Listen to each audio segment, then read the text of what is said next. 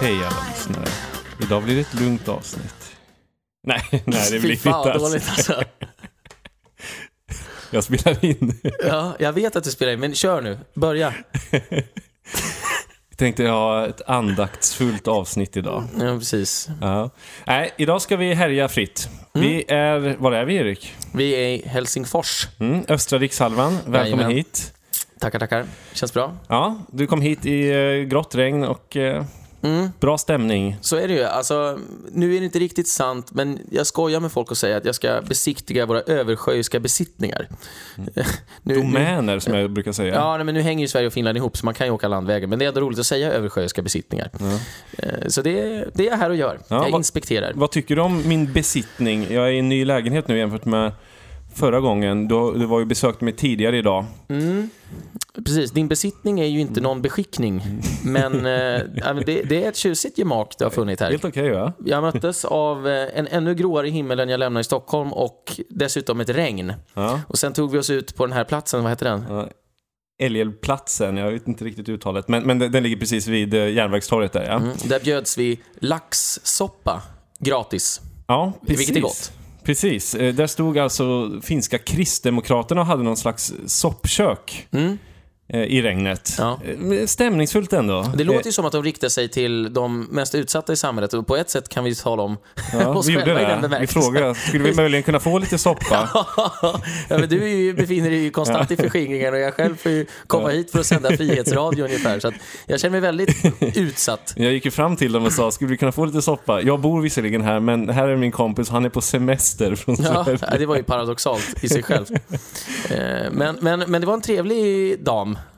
Ja, vi pratade med en eh, kristdemokratisk kvinna då. Och eh, jag gillar, man, man står där och huttrar lite med laxsoppa vid torget i Helsingfors och så regnade det. Och, eh, och så vet man ju att, att Kristdemokraterna i, i Finland då är man nog rätt konservativ. Finland Ja. är ju i grunden ett konservativt land. Ja. är man kristdemokrat i Finland, eh, då, är man nog inte som, som någon sån här låtsas-kristdemokrat i Sverige. För i Sverige har vi inte kvar några riktiga kristdemokrater. Nej, det finns inte. Eh, De, de har ju bara tagit ett parti som råkade heta Kristdemokraterna. Ja. Men, men de är ju varken kristna eller, eller konservativa eller någonting som man Men det förknippar där dem med tidigare. kul, det svenska kristdemokratiska partiet grundades så vitt jag vet på 60-talet. Ni får fact-checka mig, ni som KDS lyssnar. eller Kristdemokratisk Samling. Exakt, och jag minns heller inte vad han hette som grundare, men det finns ett legendariskt Alf klipp. Svensson. Nej, det var inte Alf Svensson. Men, Han är ju född på 1800-talet. Ja. Nej, men, men, men, men det, det står någon kille och det är svartvit TV och så säger han bara Den tid är inte långt borta då vi har den politiska majoriteten i detta land.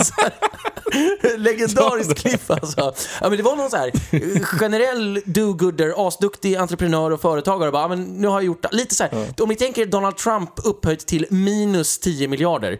Alltså i min ultraminiatyr kan man säga. Men någon som i princip hade lyckats med allting han hade företagit sig och bara, men nu, nu måste vi ta tag i det här samhället och det ska vara lite mer konservativt och kristet. Så jag startar ett, ett nytt parti. Jag skiter i att gå in i Moderaterna. Så, så han kände, vadå, 60-talet, nu håller det på att spåra ur fullständigt Ja. med antikristlighet och liberalism och eh, eh, frigörelse. Och det, Och sen får han se vad, vad Sverige är idag. ja, nu är han ju död. Ja, jo precis, sj- självklart. Men, men om han skulle se hur Sverige såg ut idag så skulle skulle han nog vara rotera ganska... i sin urna. Ja. Eller urna menar jag. Urna heter det. Ja, men jag sa urna för det heter urne på Deutsch. Jaha, okej. Det- I sin urne. Eh, Men, men, men han skulle ju garanterat också förstå i efterhand hur bra Sverige var på den tiden. Ja. Hur, hur nöjd han skulle ha bort vara. Men jag, eh, lika mycket som jag tycker det där klippet som jag citerade är roligt, så inser jag att KD är förmodligen anledningen till att Sverige blev så förbannat socialdemokratiskt. För att de låg ju alltid på 2,5-3,2 procent. Men inte på den tiden väl? Jo, jo, alltså jättelänge. Så de har, de har ju liksom sett till att borgarna aldrig har fått majoritet Okej. genom att vara det här halvlivskraftiga experimentet som till slut via valteknisk samverkan med Centerpartiet tar sig in 1985. Ah, okej, okej. Så, så det har alltid varit ett, loserparti egentligen, eller? Alltid. Ja. Och är ju fortfarande, och nu vill ju alla bara bli av med dem. Till, till och med de själva, det är väl därför de byter ut sin politik konsekvent liksom. Jag tycker väl i och för sig att det är kul att, att det har funnits ett konservativt parti i Sverige, men, men eh, de har alltså aldrig förknippats med någon slags framgång. Och det är ändå viktigt att man, förr eller senare måste man kunna peka på lite resultat. Ja. Eh, Så, så de har egentligen De är bara... väldigt konservativa på det sättet att de slog in på en förlustlinje och de har fortsatt på sin förlustlinje konsekvent. Men menar du att, att ett sånt svagt parti och, och som kämpar väldigt, väldigt hårt och, och slåss där om 2-3 procent, att de legitimerade socialdemokratin genom att man kunde peka på att borgerligheten är inte framgångsrik. Eh, den, den är förknippad med små partier som, som, eh, som är mossiga. Alltså, Var, var det det som var problemet? Ja, Det tror jag lite grann, men framförallt så var det så att de sög ju några viktiga procentenheter från Moderaterna och Centerpartiet. Mm. Främst i Småland då, som hade kunnat få vågskålen att tippa över. Jag menar när Moderaterna vann, eller ja, I bibelbältet någonstans Ja, exakt. i Jönköping eller? det småländska höglandet där man spelar ishockey och tror på Gud. Eh, Men HV71 var ju alltid mitt favorit ishockeylag när jag var yngre. Okej. Håller ju fortfarande på dem sådär, men, men det är ju mycket, mycket mer passivt då. Men jag har ju sett... Åkte och kollade massa matcher och sådär när jag var Okej. ung pojk. Ja, För alltså, men- Ö- Östergötland där jag är född och uppvuxen hade ju inget stort hockeylag på den tiden. nej, har de det nu då? Ja, de har ju Linköping Hockeyklubb. Ja, just det, just det. Men de kom ju mycket senare än alla- andra stora ishockeyklubbar i Östergötland. Mm. Så att LOC och HV har ju ganska stor rivalitet emellan. Men, Ja. Nej, men, men själva grejen var ju att eh, de såg ju till, alltså för, när, så här var det ju. Det var ju det jag skulle säga, att när sossarna torskade för första gången på 44 år 1976 så var det ju en halv procent som de tappade ungefär. Mm. Kommunisterna låg ju liksom konstant på sina 5, 5,2. Hände aldrig någonting, utom under kriget, då hade de 10 procent en gång. Oj. Men i alla fall, eh, Så dubbelt så många blev kommunister under kriget. Ja, eh, tror det var valet, jag kommer inte ihåg, skitsamma. Men i alla fall, så att eh, Sverige hade ju kunnat vara mycket mer borgerligt. Om de bara hade fått några röster till. Eh, Men det fick de inte, för KD var ju där och fuckade upp alltihop. Ja. Gång efter gång efter gång efter gång efter gång. Och det är de ju fortfarande. ja, just det. Just det. De är fortfarande där och förstör. eh, Alltså, och, och det värsta med KD är att de tycker att de själva är duktiga nu när de har inom citationstecken sprängt dö-överenskommelsen. Som aldrig riktigt... eh, De har ju inte sprängt den, de har Alltså, de har tagit bort den på pappret, men Ja. den finns ju kvar i praktiken. Ja, ingenting har ju hänt. Nej, ingenting har ju hänt. Nej. Men, men alla går ju runt och de, ser sig ju nu som några så här reaktionära hjältar som bara yes! Ja. Och, och ingenting Vi hände har nu inte mer en formell överenskommelse, vi har bara en informell överenskommelse om att sossarna ska regera. Det är ju ännu- det är ännu värre i så fall. Ja, det är helt sinnessjukt. Ja, det är ännu värre om, om, Ja. du, om du har muntliga avtal som ingen kan bevisa Ja. riktigt att de finns. Att det Exakt. bara är du själv som får se dem.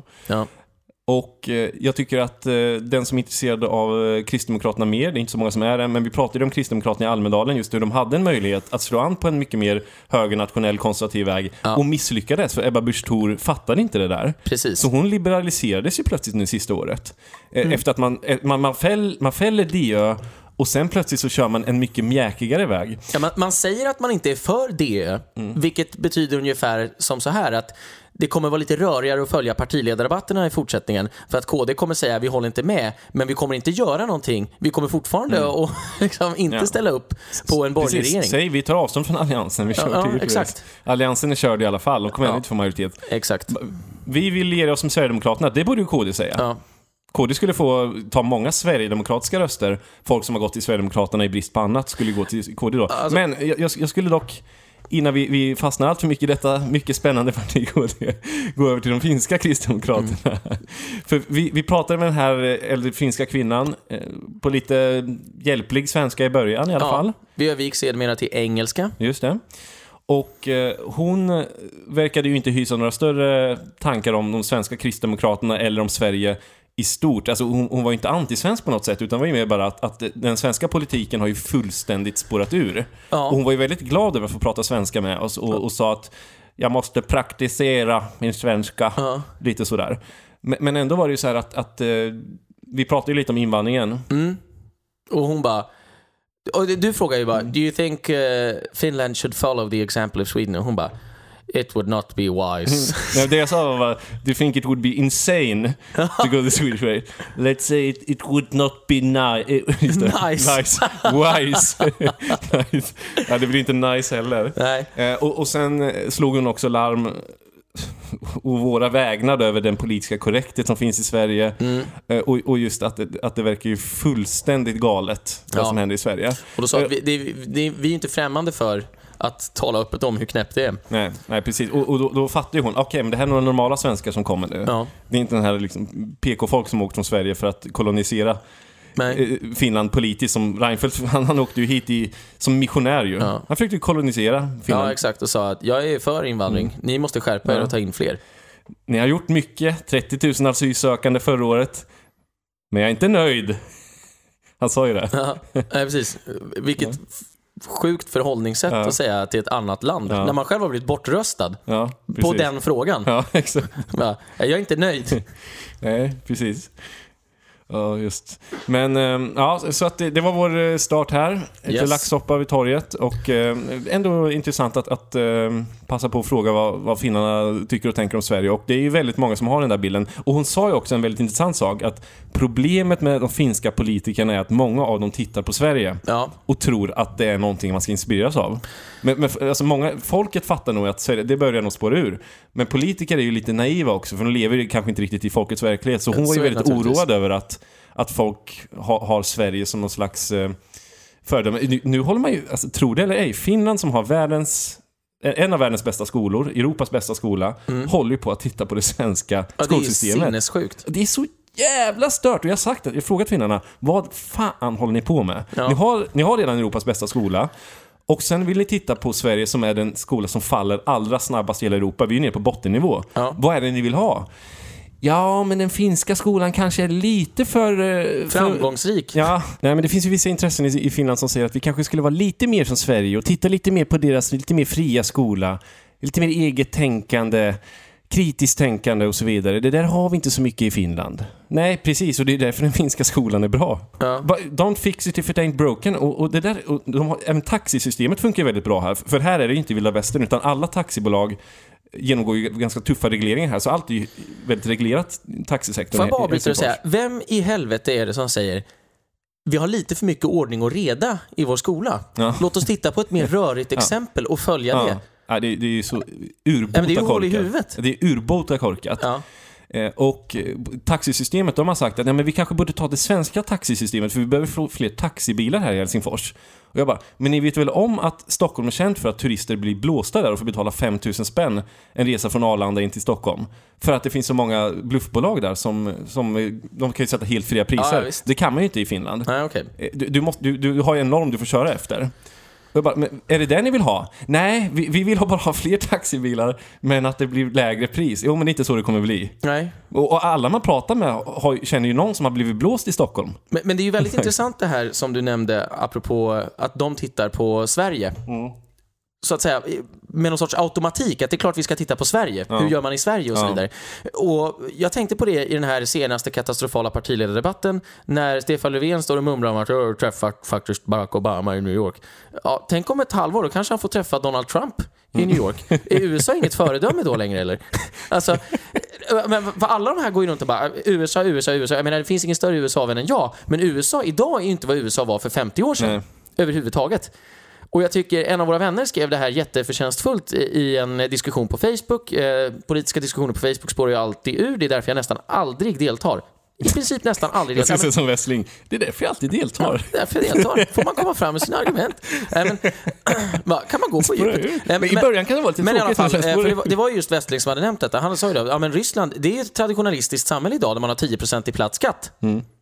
Det är någonting att orientera sig mot. Ja, exakt. Visst är det Eh, Men, men det är ju det alla så här, alla, alla, alla som är till vänster tror ju att USA är ett föredöme för att åh, de har integration istället för segregation och det är så himla fantastiskt och multikulti och feminism och studentuppror 68 och bam, bam, bam, bam, bam och fria drogkulturer och allt möjligt. Och alla till höger tänker ju bara ah, det är kapitalismens sista utpost. Eh, försvarsutgifter som är jättehöga och Så det är ett så komplext varumärke att alla hittar någonting. Exakt, det är ett så komplext varumärke så alla hittar någonting. Men ingenting är ju sant Nej. längre. USA är ju varken liksom här, revolutionärt socialistiskt eller eh, liksom reaktionärt konservativt. Nej. Utan det, det är en så här allsköns politiskt korrekt multikulti offentlig sektor-sörja Mm. där en massa special interests försörjer sig på allmänhetens bekostnad och de väljer kandidater fram och tillbaka hur de vill. Mm. Ja, Utom. Mm. då Donald Trump som ju utmanar hela systemet. Tror du att finnarna har en bild av Sverige då som är fullständigt orealistisk på samma Ja, sätt? absolut. Ja, Jo, men, och det bekräftas ju bara av det du just sa Ja. om deras men, men all, jag, skolsyn. jag märkte att allting är ju en dragkamp här, för det, det finns ju också det, det finns nog väldigt många finska politiker som tittar på Sverige och tror att det har funkat, men finnar i gemen är nog ganska skeptiska för att få den svenska utvecklingen. Men jag menar, har man inte bott i USA så är det svårt att veta exakt hur det är där har man inte bott i Sverige Exakt. är det ju väldigt svårt att veta hur det är. För att, alltså, Och, och sen var i USA. Ja, var, och, och möjligen har du turistat i New York, men vad har du egentligen sett? Mm. Och jag sa ju det här och, det där har ju många svenskar bara, jag har varit i New York och jag kan inte fatta hur någon kan rösta på Donald Trump. Nej. Nej, men åk, åk runt, åk ut till något område där han är populär istället. Ja, men tänk om man skulle vända på det bara. Jag har faktiskt varit i Texas och jag kan inte förstå hur någon kan rösta på Barack Obama Ja. eller Hillary Clinton. Exakt. Alltså, det är ju lika jävla korkat. Precis. Alltså, men, men, men, men jag sa ju det där en gång i MUF, eh, för det var ju alltid USA-diskussioner och vem, vem är närmast USA, vem tycker USA är coolast och sådär och ja, bla bla bla bla. Och då sa jag, men handen på hjärtat, alltså, vi kan inte jämföra Sverige med USA. Det, är helt orealistiskt, det är 50 länder Och då- i en federation. Och de sa, det kan vi visst. Ja, man bara, ah, kolla, ah, jättebra USA. Ah, jag vill inte ha kristendom och, och ingenting, men det är USA. Min morfar, jag var där på 20-talet. Man bara, du är dum i huvudet. Förmodligen han också. Men sitt ner och håll käft och lyssna på vad jag säger. Jag gillar USA, men du vet inte vad USA är överhuvudtaget. Nej. Det är problemet. Varje land måste hitta sin egen särart, så jag kan tycka det är väldigt, väldigt synd att man ska försöka helt enkelt copy-pasta ett annat land. Ja, Alltså, det är så idiotiskt. Sverige ska ju inte bli Finland och Finland ska inte bli Sverige och vi ska inte bli USA, så Sverige ska bli Sverige. ja, och varför säger ingen det till Stefan Löfven? Bara, ja, ja, du kanske var i New York och eh, fick skaka tass med Barack Obama. Men varför tar du inte upp att du var i Saudiarabien och inte kallar Saudiarabien en diktatur? Det är inte så att Barack Obama tar upp bara att han har träffat Stefan Löfven för talet för väljarna. Mm. Ja, bara, och så glömmer bara, I met this guy, Stefan Löfven, the welder from Sweden. Exakt, and he's a great guy. I'd actually probably employ him Jag sa Barack Obama, inte Donald Trump. Well, you shouldn't because he's not to be your president for very much longer. Men tänk om någon skulle säga när han, eh, så här bara, men varför säger du inte att du var i Saudiarabien och pratade med kungen där? Så jag bara, jag pratar för kvinnofrågor bara, vad fick du lära dig Stefan? Ja, bara, Ska du göra någonting för kvinnorna i Sverige? Nej. Ska du göra något för kvinnorna där? Nej. Nej. Har du förstått någonting av vad det innebär att vara statsminister? Nej. Ja, ja, precis. Nu är det tvära kast här, men eh, skitkul att du tog upp Saudiarabien, för det ska vi definitivt prata om. Men vad jag helst skulle vilja prata om först, kanske efter pausen, det är Erik Bromander. Vet du vem det är? Jag har bittert, bittert fått erfara. Ni delar ju väldigt mycket. Förnamn till exempel. Ja, min förnamnsnamne, Ja. Erik Bromander. Erik Bromander. Eh, det är den berömde statssekreteraren som nu har fått eh, sparken Ja. efter att han har rist runt frikostigt på skattebetalarnas pengar som de flesta sossar väl skulle ha gjort i samma situation. Så han har inte gjort någonting konstigt egentligen. Jag ska han har innan- bara varit väldigt sossig, men mm, Vi är på väg mot en halvtidspaus här, eller hur?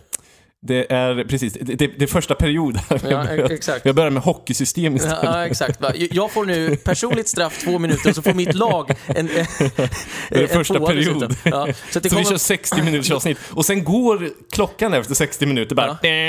ja, äh, men, eh, så Gustav kommer ha powerplay här strax. Men något som är helt sinnessjukt som jag tar upp nu för att jag har fått det uttryckligen begärt av en eh, lyssnare som jag känner personligen är att Moderaterna på Östermalm i stadsdelsnämnden på Östermalm där det för övrigt inte sitter, tror jag, nästan någon moderat förtroendevald, för jag känner de flesta av dem, som är från Östermalm eller från Stockholm heller för den här delen. De föreslår numera, alltså märk väl, Moderaterna på Östermalm föreslår att Östermalm inte längre ska heta Östermalm, utan Norra innerstan. Och då undrar man, vad i helvete är det som pågår? Det här finns att läsa i Östermalmsnytt, för den som kan få tag i en kopia. Ja, det är helt sinnessjukt. Man bara, ni har ett varumärke. Ni har ett inarbetat varumärke. Alla vet vad Östermalm är. Alla vill bo på Östermalm för att det är Östermalm. Mm. Och så vidare och så vidare. Och nu ska det vara Norra innerstan. Norra innerstans nytt får det heta framöver Ja, men- av tidningen. Ja, men undrar man inte, what the fuck is wrong with you? Alltså, det är ju vansinnigt. Det är, alltså, och och det, här, det, här, det är det här som gör att det tar priset. Miljöpartisten i den här jävla nämnden Jag har- jag vet- har jag har sagt en att idé. den inte är för. Tycker att det är bättre att Alltså. det heter Östermalm. Annars tror jag att miljöpartisten skulle föreslå här att om Östermalm inte vill heta Östermalm så kan väl Rinkeby heta Östermalm och Östermalm heta Rinkeby. Ja, nej, det, det, hade ju varit, det hade ju varit i linje med vad man kunde förvänta sig. Men alltså, Tycker nu- det är bra att man delar på namnen och Ja, men, byter lite. Alltså, det är ju verkligen, alltså svensk politik är ju som en roulette. Och så skickar man in nya kulor hela tiden och det stannar aldrig utan det är bara pling, pling, pling. Nu har vi liksom markerat nästan alla siffror som finns och alla vinner hela tiden. Bara, Ja, men vi blir ju av med pengar hela tiden. Ja, och någon som spelade roulette med skattebetalarnas pengar var ju Erik Bromander. Ja. Så vi ska prata lite om. Man kan säga att han lever i ett eh, slags eh, delirium, ett politiskt delirium kanske. Ja, han var väl rätt packad när de ringde upp honom. Jag vet faktiskt inte om han var men, men han var nog politiskt berusad för att Ja. han åkte runt på skattebetalarnas pengar i Laos befann han sig då. Precis. High on life. Eh, så jag, jag skulle säga... Han lever gärna i delirium, eller man kan väl säga att han lever i delirium. Jag kan höra dina steg fast jag vet att du har gått din väg och det känns som igår fast jag vet att det var länge sen. Jag har inga vänner kvar fast jag vet att den som sparar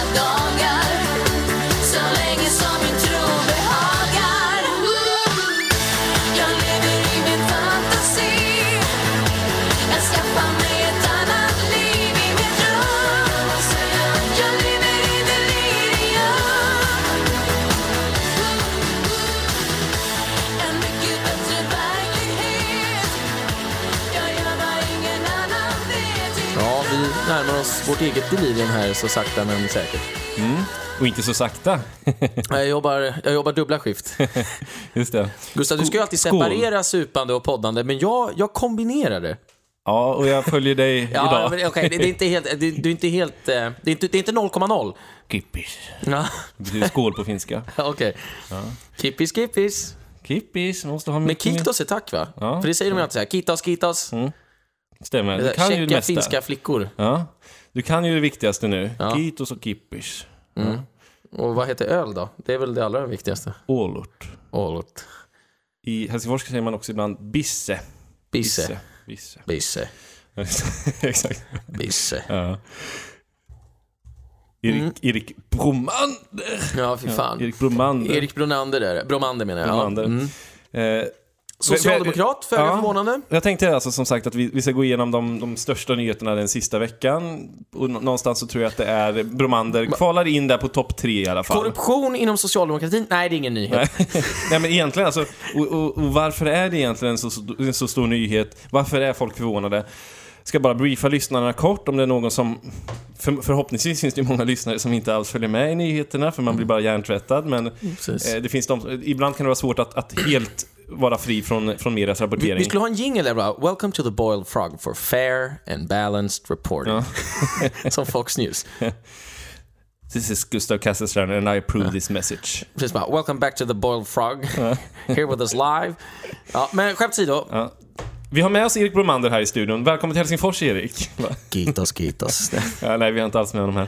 Men han har alltså varit den här statssekreteraren som eh, åkt, eh, höll på att säga land och rike runt, men han var inte nöjd där. Han har åkt eh, hela jorden runt egentligen för skattebetalarnas pengar. Han har varit statssekreterare för vår infrastrukturminister, vet du vad hon heter? Sanna? Jag vet inte. Johansson tror jag det är. Eh, Anna Johansson. Anna Johansson. Okej. Jag menar kanske inte så för vad, vad heter hon? Bara, Anna?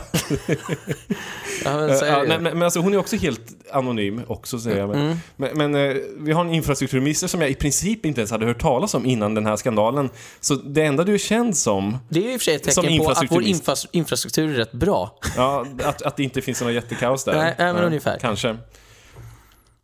Kan sein. Vi får se, men, men eh, Anna Johansson hon, hon är helt anonym och kommer förmodligen vara helt anonym resten av mandatperioden också. Men nu, nu fick hon sina five minutes of fame.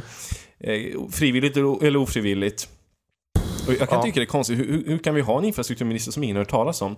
Men i alla fall, hon, hon hade då anställt Erik Bromander och han har jobbat som statssekreterare sedan 2014 Mm. och ehm, varit väldigt flitig resenär. Så han, har, han har gjort 27 olika utlandsbesök, Japan, Australien, Sydafrika, USA, you name it. Okej. Ju längre bort från Sverige desto troligare att han har varit Undersökte där. han infrastrukturen på eh, Maldiverna Ja, kanske? men han hade ju alltid någon sån förklaring. De, när de ringde upp honom och frågade du, eh, vad är det du håller på med? Ja, just nu är jag i Laos och leder en delegation svenska företag här och tittar på, tittar på infrastrukturen i Laos. Men vad, vad, fan ska Sverige lära, lära sig från infrastrukturen i Laos? Mm. Eh, och han, han har rest för, vet du hur mycket han har rest för? 970 000 eller någonting.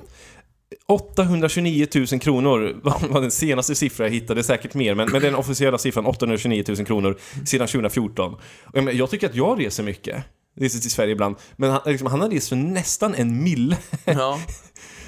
har, har du någonsin varit i Sverige? Och, och han har då rest flera dagar innan programmet, det officiella programmet, om man har någon fika med någon, någon eh, infrastruktursnubbe i Laos. Reser några dagar innan, stannar flera dagar efter och sen bor han på lyxhotell under tiden. Det var ju som vår Och polare sen Per plockar han sa. ut traktamente under tiden och allting. Ja. Vår polare Per som kör, eh, kör bulle i Stockholm, han sa ju det här, han bara, jag, jag har inget problem med att åka någonstans och bo på femstjärnigt, men jag brukar pynta för det själv.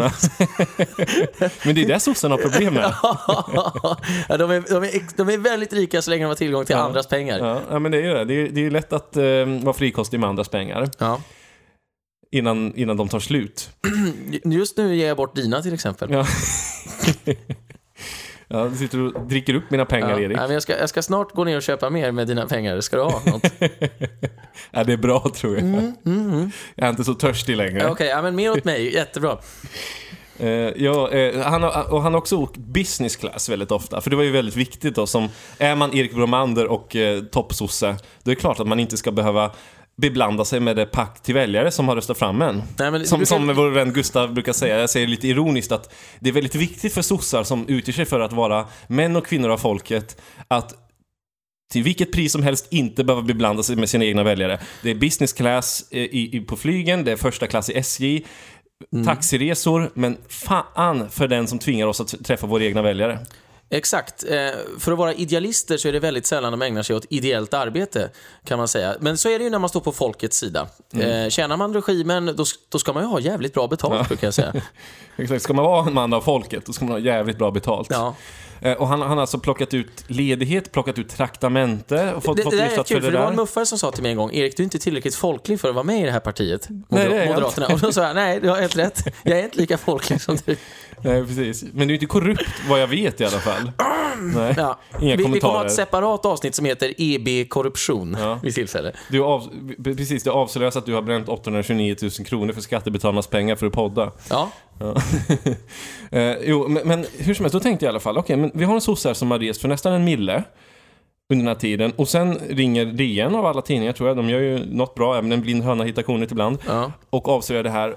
Och då börjar de kolla, ja men eh, vi tror att han har följt regelverket. Ja men vad- vadå regelverket? Jag skiter väl i hur regelverket Ja, ser ut. exakt. Jag menar, regelverket är ju förmodligen konstruerat av olika sossar för att sossar ska kunna sko sig själva. Mm. Så, så bara, men, men vi, vi kommer inte ifrån faktum. Hur, oavsett hur regelverket ser ut så har du åkt business class för nästan en mille på skattebetalarnas pengar och du kan inte peka på en enda sak som det har varit nyttigt för, för svenska folket. Nej, exakt. Det är ungefär som att säga, Vad tycker du, alltså moraliskt, har du gjort rätt? Ja. Erik Bromander? Nej, men, men så här, ja det tycker jag. Nej, men, eh, men, det, så- det är ungefär som att säga, ja, du har visserligen begått en gruppvåldtäkt, du med tre spädbarn, men du är så jävla psykiskt sjuk så du kommer undan i alla fall. Bara, Ja, att du är psykiskt sjuk, det vet vi eftersom du har begått den här jävla gruppvåldtäkten. Det är ingen jävla ursäkt. Nej, Alltså, Va- lås in honom någonstans och släng bort nyckeln. jag följde bara regelverket. Ja.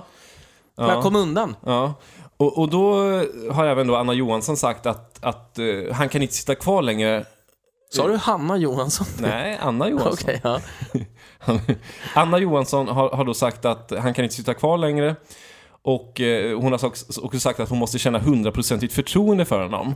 Men du kände ju hundraprocentigt förtroende, för, förtroende för honom under hela den här tiden. Och När du, han gjorde det, ja. Ja, och du visste ju att han brände alla de här pengarna. Ja. Men när DN ringde, ja, jag, jag måste känna hundraprocentigt förtroende. Okej, var, var det så att du ändrade dig just när vi ringde nu? Ja. Nej, men det är ju helt vansinnigt. Det var ju som hon Veronica Palm som lämnade sossarna och skulle bli chef för Rädda Barnen eller vad det var. Ja, Och skulle ha tre miljoner i årslön. ja det var ju något sånt. Ja, men det är ju helt vansinnigt. Så här, och så står hon och liksom ondgör sig över vinster i näringslivet. Ja. Alltså, jag, jag kommer från och med nu ha en linje att det är för höga, det är för, det är för höga löner och för mycket vinster i offentlig sektor. Mm. Ja, stoppa vinsten. Alltså, den här jävla vinstmaskinen sossarna, det måste begränsas. Alltså. Ja, exakt.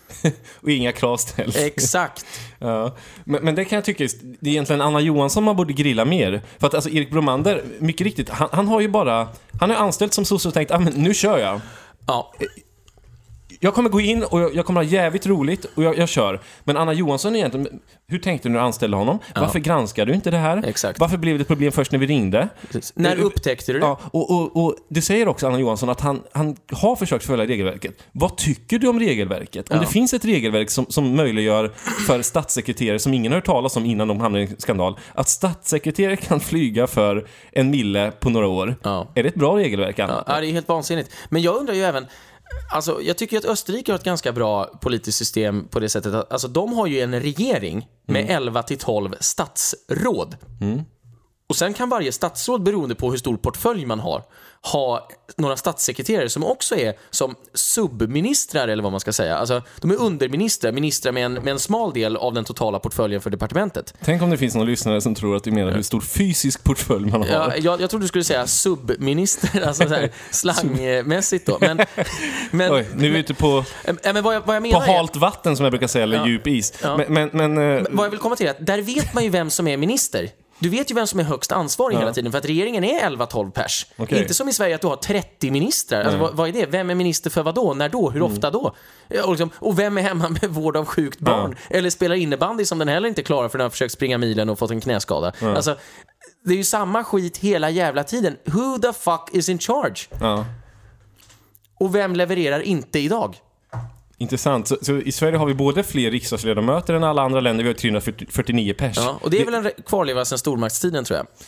Det tror jag inte. Okej. Alltså, jag kan inte tänka mig att vi var så... Vi har ju pratat, vi har Ja. haft ett program som handlar Ja. om att vi är en moralisk Kanske. stormakt. Men, men jag undrar bara, men då borde ju alla andra parlament ha jättestora... Alla andra länder har jättestora parlament också. Men jag vet i alla fall att svenska parlamentet är ett av världens största, även i absoluta tal. Ja, 349, alltså det är ju få länder som ens når upp till det. ja. Men jag tror USA har 550. Ja. Senat och kongress eh, in, Ja, och Sverige med sina 9,5 miljoner invånare ska Ja. självklart ha nästan lika stort som USA och, och säkert större parlament än, än eh, många av de största europeiska länderna. Ja. Galet. Eh, Men det är väl en mänsklig rättighet att, eh, jag vet inte, bli Ja. politiker, bli men, nej, men, yrkespolitiker. och, och det är ju så här att man, man ska ju veta vem som är minister inom ett område och man ska ju veta vem som är oppositionens företrädare inom samma område. De Mm. ska ju gnabbas regelbundet. Så att man vet, det här mot det här. Vem är oppositionens infrastrukturministerkandidat? Är det någon som vet? Inte en Vem aning. är oppositionen? Vi kan ju börja i den änden. Ja, precis. Är det, är det Vänsterpartiet eller är det All- Alliansen? Alltså, förmodligen är det ju Vänsterpartiet. eller är det Sverigedemokraterna? Ja. Nej, men Vänsterpartiet är ju de som med störst framgång utövar... Eller är det Miljöpartiet som är oppositionen nu? Ja, eller är det Stefan Löfven Kanske. Mm. som är i opposition mot sig själv? Men Vänsterpartiet är ju de som mest framgångsrikt forcerar sin egen agenda Mm. på regeringen, skulle jag säga. Men, men jag måste backa till Erik Bromander och ställa en, en fråga som jag verkligen har ekat i mitt huvud på sistone. Det är att om du är statssekreterare och du vet att allt det du gör blir offentligt enligt offentlighetsprincipen och du vet att det här kommer komma ut. Ja. Varför gör du det då? För att jag kan! Nej, men, alltså, jag vet inte. Men, men det är ju så. Ja, ja, men det, det, vi hade ju samma hypotes när det gällde Mona Sahlin. Alltså, varför gör jag det? Ja, men, jag, jag, till slut har jag varit med i så många mediedrev så jag tycker inte att det är någon action om jag inte är mitt i ett mediedrev. Och det är väl samma sak här. Alltså, Ja, vi- vi- vad ska vi, hända? Vi slog ju fast att hon är en politisk missbrukare, men Erik Bromander, som, som kanske är en bright kille som kommer in, jag vet inte, han kommer in... Kanske. Verkligen kanske. Går in i offentlig sektor Och Erik, du har förmodligen pluggat, jag säger inte till dig, jag säger till han då, eh, offentlig förvaltning. Du vet vad offentlighetsprincipen är, du vet, eh, kan, ha lite hum om det, du vet att det här kommer komma Du har ut. förmodligen tillbringat en sommar eller två på, vid Bommersvik, sossarnas kursgård. Han har gjort det. Ja, ja, du ser det. Ja, men, men just, hur kan det komma sig att, att du utsätter dig för något och, och bränner svenska folkets pengar på någonting som du borde fatta att de, det kommer bli ett drev? Och sen gör du det. Alltså, du försöker inte ens komma undan. Och när han väl blir avslöjad, då har han inget försvar. Det är inte så att ord står mot ord. Det är inte så att han har någon förskönande beskrivning, utan det, det, han, han står svarslös verkligen. Ja. Och, och det, det är där jag kan tänka att och om du nu ska hålla på och fiffla och, och hålla på med massa fuffens, då måste du ändå ha en jävligt bra ursäkt till det där. Men jag, det hade han heller inte. Jag ska nu, Men, men berätta varför han gör det. ja, jag ska nu ta mig vatten över huvudet, sätta pricken över it och nu orkar jag inte komma Sätta på någon- punkt. Ja, och sen sätta punkt för mitt eget skitsnack. Mm. Genom att säga att jag tror att det är så här. Och det här är ingenting som någon har tänkt rent utkristalliserat som är med i den här politindustrin. Men jag tror att det fungerar precis så här, det är helt uppenbart. Och jag tror att de indirekt anser det vara kvalificerande att ha varit- varit med i ett drev. Och nu ska jag berätta varför. Därför att alla som ägnar sig åt svensk politik i den offentliga bemärkelsen, alltså riksdag, regering, partiledare och så vidare. Ja, vad är deras högsta dröm? Jo, det är att slippa det här eländet och tjäna lite flis och få lite lugn och ro. Ergo, jobba på en PR-byrå.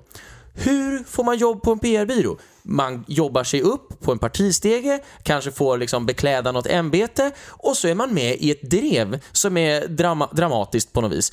Och vad kan man säga då? Jag har stått mitt i stormens öga. Jag vet vad det handlar om när vi ska krishantera. Anställ mig! Jag kan ta ut 7 500 i timmen när det ringer någon pissnödig idiot och säger Ah, jag glömde betala tv-licensen, vad ska jag säga? Jag vill inte att hela min karriär ska ta slut. Ja, och då, då står de där och så räknar de 1, 2, 3, 4, 5, 8, 9, 10, 40 timmar i veckan. Jättebra! Uh, nu blev det mycket pengar. Ja. Och en sommarstuga som jag pyntar svart. Så han inser att han inte alls kör nu. Nej, nej, nej, nej, nej. Inte alls, alltså, han, han, känner, han tycker att det är jobbigt nu, jag är uthängd, men ingen han har vet fått sparken nu, men, men, men du menar att han tar nästa steg? För han har fått sparken som vet inte, han, han har statssekreterare. ju fått sparken och han fick betala priset. Han betalar tillbaka varenda krona. Oj, vad hedervärt. Och nu får han löpa medialt gatlopp. Så här, men han är ju ändå socialdemokrat. Han står ju på folkets sida. Vi rekryterar den här mjuka och fina killen och så kan vi börja fakturera. Ja. De, han sa just, precis som du säger, att han skulle betala tillbaka varje spänn. Skulle inte förvåna mig om sossarna sätter över exakt den summan på hans konto och sen för han över den till, till Jag staten. menar, det är inte deras pengar, det är ju våra pengar. Ja. Så men varför skulle de inte göra det? Sossarna tar statens pengar och sätter över till honom och sen betalar han tillbaka samma summa till staten. Ingenting har hänt. Exakt. Och, och sen kan han hålla något föredrag bara. Och sen kan han säga, staten har gått plus minus noll på ja. sosseekonomi. Men, men han skulle bara betala tillbaka det som var felaktigt och han kommer förmodligen komma fram till att det allra mesta inte var Ja. felaktigt för att man, man trixar Ja, men exakt. Han, han kommer ju... Han Han, kom, alltså han kommer inte betala tillbaka 800 000 spänn, det kommer jag aldrig göra. Nej, nej, han kommer ju betala tillbaka det. Alltså, han kommer ju hävda att ja, men jag behövde faktiskt åka till alla de här ställena. Var- Men jag tog en dag för, för länge där. Ja, Det var en espresso för mycket. Ja, ungefär alltså. Jag vill ta tillbaka en espresso. Ja, men så, så, så Det- det- gnidna Någon annan sosse som har varit i farten, det är faktiskt Mona Sahlin. Eh, Jag ska inte fokusera allt för mycket på henne. Jag trodde vi skulle prata om nyheter, Gustav. att, ja, precis. ja, det är ingen nyhet, men hon Men har... hon löper ju amok med skattebetalarnas Ja. kreditkort Men, men hon, hon har skrivit intyg igen då, skriver hon intyg till Alexander Gustafsson, The Mauler, eh, MMA-stjärnan. Jag är NBA-stjärnan, men han är MMA-stjärnan. Exakt. eh, som, eh, eh, hon skrev ett intyg där. Men, men hur som helst, strunt samma. Jag tycker bara att det är märkligt att det gick Torsten Kars som tydligen är någon, någon slags expert på korruptionslagstiftning ut eh, och, eh, och sa att han är mycket förvånad över att Mona Sahlin har skrivit ett intyg på myndighetens brevpapper. Och samtidigt fick hon då dyra biljetter av Alexander Gustafsson i utbyte mot det här intyget, så det var korruption. Men han är mycket förvånad. Ja, vem är förvånad? Vem är förvånad? Ja. Varför, varför är man förvånad? Och Lena Melin, hon skrev lite avslöjande, nu har tyvärr, vadå tyvärr? Ja. Nu har tyvärr den förre partiledaren och statsministerkandidaten Mona Sahlin, eller Mona Muslim som man brukade kalla för några år sedan i invandringskritiska kretsar, satt sin sista potatis. Vadå tyvärr? Och, och har hon satt sin Ja, sista exakt, men det är potatis? det som är. Det har hon ju inte. Nej, det har hon inte Hon alls kommer bli framcurlad till något nytt eh, så här, hysteriskt antirasistiskt profeministiskt projekt Ja. som, som behöver någon administrativ förmåga, vilket inte hon är. Ja. men, men, va, ja, men hon kan ju ändå hantera media. Och det har hon ju heller aldrig kunnat. Nej. Alla tycker att hon är en sopa. Jag tror att Mona Sahlin följer alltså min rekommendation till Mil- Miljöpartiet. För min rekommendation till Miljöpartiet i, i somras det var just bli extremt invandringsfanatiska. Ja. Säg att ni är ett parti för islamister. Det är ert enda existensberättigande. Mm. Då kanske ni kan få 4%. Och Mona Sahlin, hon kanske... Hon kanske tänker att ja, men det enda jag är bra på är att vara korrupt och att vara i skandaler hela tiden. Ja, som Hillary Clinton. Ja, men så jag, jag kan aldrig gå tillbaka och bli en hedlig människa som Nej. Mona Sahlin. Alltså så här, ingen kommer någonsin tro att jag, att jag är duktig, så, så ja, jag visar att jag kan, jag kan fiffla på alla sätt. Anställ mig! Nej, och hon kan ju inte vända fast hon på... kan ju inte fiffla så Nej, bra. nej, men alltså, hon är ju dålig på att fiffla, men hon kan ju inte vända på kuttingen. För att hur, under hur många decennier måste hon, så att säga, rehabilitera sig själv så att folk tycker bara, ah, men nu har du ändå gjort bot och bättring. Nu är du ändå en normal person. Det kommer ta hur lång tid som helst. Hur lång tid som helst. Ja. men eh, hon, eh, ja hur som helst, hon, eh, hon utreds ju i alla fall för, för brott, men det är, det är sen tidigare hon har gjort det. Måste man utreda det överhuvudtaget? kan man inte bara konstatera? inte. Hon- är fortfarande också ordförande för Anna Lindhs minnesfond, som fick... Som ingen minns.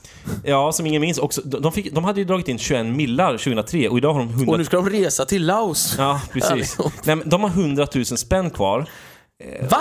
Ja, Har de kvar pengar? Ja, precis. Fast de har Mona Sahlin, hon är ordförande där. Eh, Men det, det, det är bara en tidsfråga. Men av de där 21 millarna som de drog in så har så har 3 miljoner av dem gått till st- stipendieutbetalningar och resten har gått till löner och administration och seminarier och så vidare. Så de har ju bränt nästan allting. De utnyttjar sin egen mördade partikamrat för att dra in feta arvoden och eh, lyxresor till sig Det själva. låter ju ungefär som Clinton Foundation, det vill säga att man drar in hur mycket pengar som helst, fast i deras fall är det dessutom från suspekta länder med usel kvinnosyn. Och så bränner man dem på privata förlustelser eh, i så hög utsträckning som man kan. mycket, mycket märkligt. Eh, Du, jag måste bara också ta upp en sista nyhet som har varit ganska omtalad i Sverige. Det är just Stefan Löfvens resa till Saudiarabien. Han har åkt ner till Saudiarabien. På semester eller? Ja, precis. Jag, vet- jag, jag har aldrig sett honom jobba, så jag vet inte. Eh, han har åkt till Saudiarabien och träffat regimen där och han, han sa också Eh, de, de frågade, är Saudiarabien en, en eh, diktatur? Då sa han, Saudiarabien det är en absolut monarki. Det där skrattas mycket åt för du vet ju själv inte vad absolut monarki betyder. Men jag tycker det låter ganska Kan inte Sverige bli en absolut monarki? Alltså, vilket kioskmongo den mannen är. Det, det är en absolut monarki, men det är inte en diktatur tydligen. Men han är ju väldigt pigg på, och, och, och sen sa han då att eh, jag vill inte stämpla, jag vill inte sätta etiketter på folk. Men, men du sätter ju etikett, du kallar ju Ryssland för diktatur och, och Sverigedemokraterna för nazister. Ja. Och, och jag menar, det, det är fan och hans moster. Så Och- och han du sätter, det enda om- du gör är ju att sätta etiketter på folk. Han har ju sagt att Donald Trump är hur vidrig som helst eh, till följd av de uttalanden som Donald Trump har gjort för 11 år sedan angående kvinnor. Ja, Eh, och då undrar jag vad tycker du om den saudiska kungens kvinnosyn? ja, Jag exakt. skulle bara vilja veta. Ja, exakt. Skulle bara vilja veta. Och, Jag, jag råkar bara, för, för, för första gången på väldigt länge, är nyfiken på vad du tycker. Ja. Jag brukar sällan undra det, för jag vet nästan alltid att det är helt fel. Eh, Så han åker dit och eh, så, så, så frågar de, "Ja, men du är ändå statsminister i en feministisk regering. De har ju sagt det, vi är Sveriges första feministiska regering.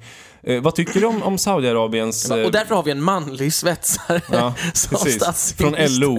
ja, ja, det är så feministiskt som det blir. Hör och häpna gott folk. Men då frågar de, vad, vad tycker du om eh, Saudiarabiens eh, syn på kvinnor? Och då sa han, citat här alltså. Det är klart att det finns, liksom hemma i Sverige, hinder för kvinnor. Bristande fungerande äldreomsorg gör att kvinnor går ner till deltid och slutar arbeta också i Sverige. Det finns bo- på båda sidor hinder för kvinnors deltagande.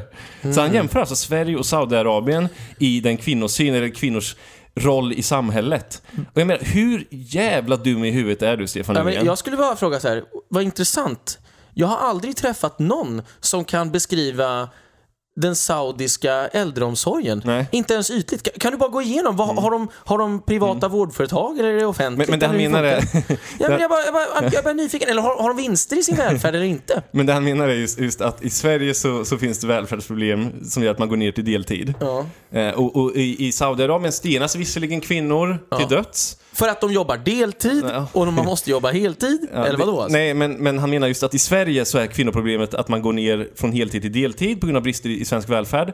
Saudiarabien, där, där säger han inte exakt vad problemen är, men man kan, man kan ju förstå att han menar att Saudiarabiens syn på kvinnor med att man stenar kvinnor till döds, det är att jämföra med att kvinnor tvingas jobba deltid i Sverige. Så det är problem i båda länderna.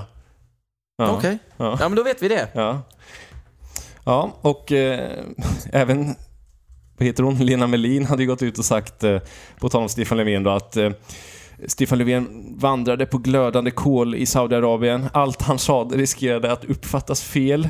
Och att, att hon tyckte att han var ganska duktig då som, som eh, uttryckte sig diplomatiskt. Jag menar, Stefan Löfven, allt han säger riskerar ju alltid att uppfattas fel. Och det uppfattas, eller det uppfattas väl rätt? Alltså, hur kan man överhuvudtaget eh, använda ord som skicklig eller diplomatisk när man beskriver sättet som Stefan Löfven uttrycker sig på? Ja, men jag menar, det, det uppfattas ju inte fel. Det är ju vad han, det är vad han tycker.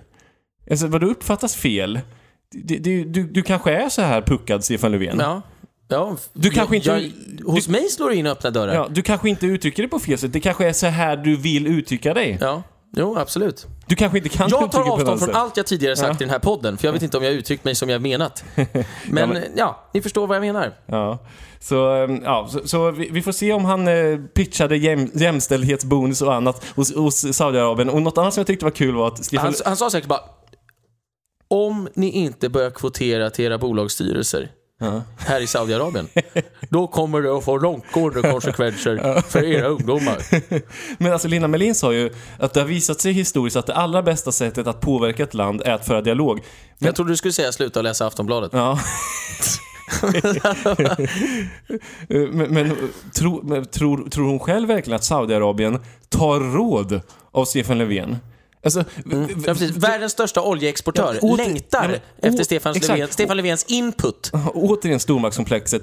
V- Vem fan tror du att du är, Lena Melin? Och vilka tror du att Sverige är? Det finns ingen som lyssnar på Sverige i världen. Nej, Sorry ingen. och, och all, Utom Finland då. ja, eh, fast, De lyssnar ju inte, de bara, tittar på Det är oss. bara några dårar här i Finland, Ja. men, men de, de flesta tror jag med, med armlängds avstånd i alla fall. Ja. Mm. Men, men det finns ju en orsak för att vi är ganska nära varandra. Men, men varför skulle Saudiarabien tänka att men Sverige, det är nog ett land som vi vill likna och som vi kan likna och, och, och det låter rimligt ändå. Ja. Men så här, vad, vad tror du egentligen? Vilken planet lever du på? Det var Lena Melin som kallade mig eh, att jag var boende på en, ett, ett parallellt universum. Ja, exakt. Ja, vilken planta. Men det här får mig ju mig att Var, var påminna... bor du själv? Det här påminner mig om det här, det här, det finns ett klipp på YouTube med Vladimir Putin med undertext, eh, för den som inte kan ryska, och jag är själv en av dem.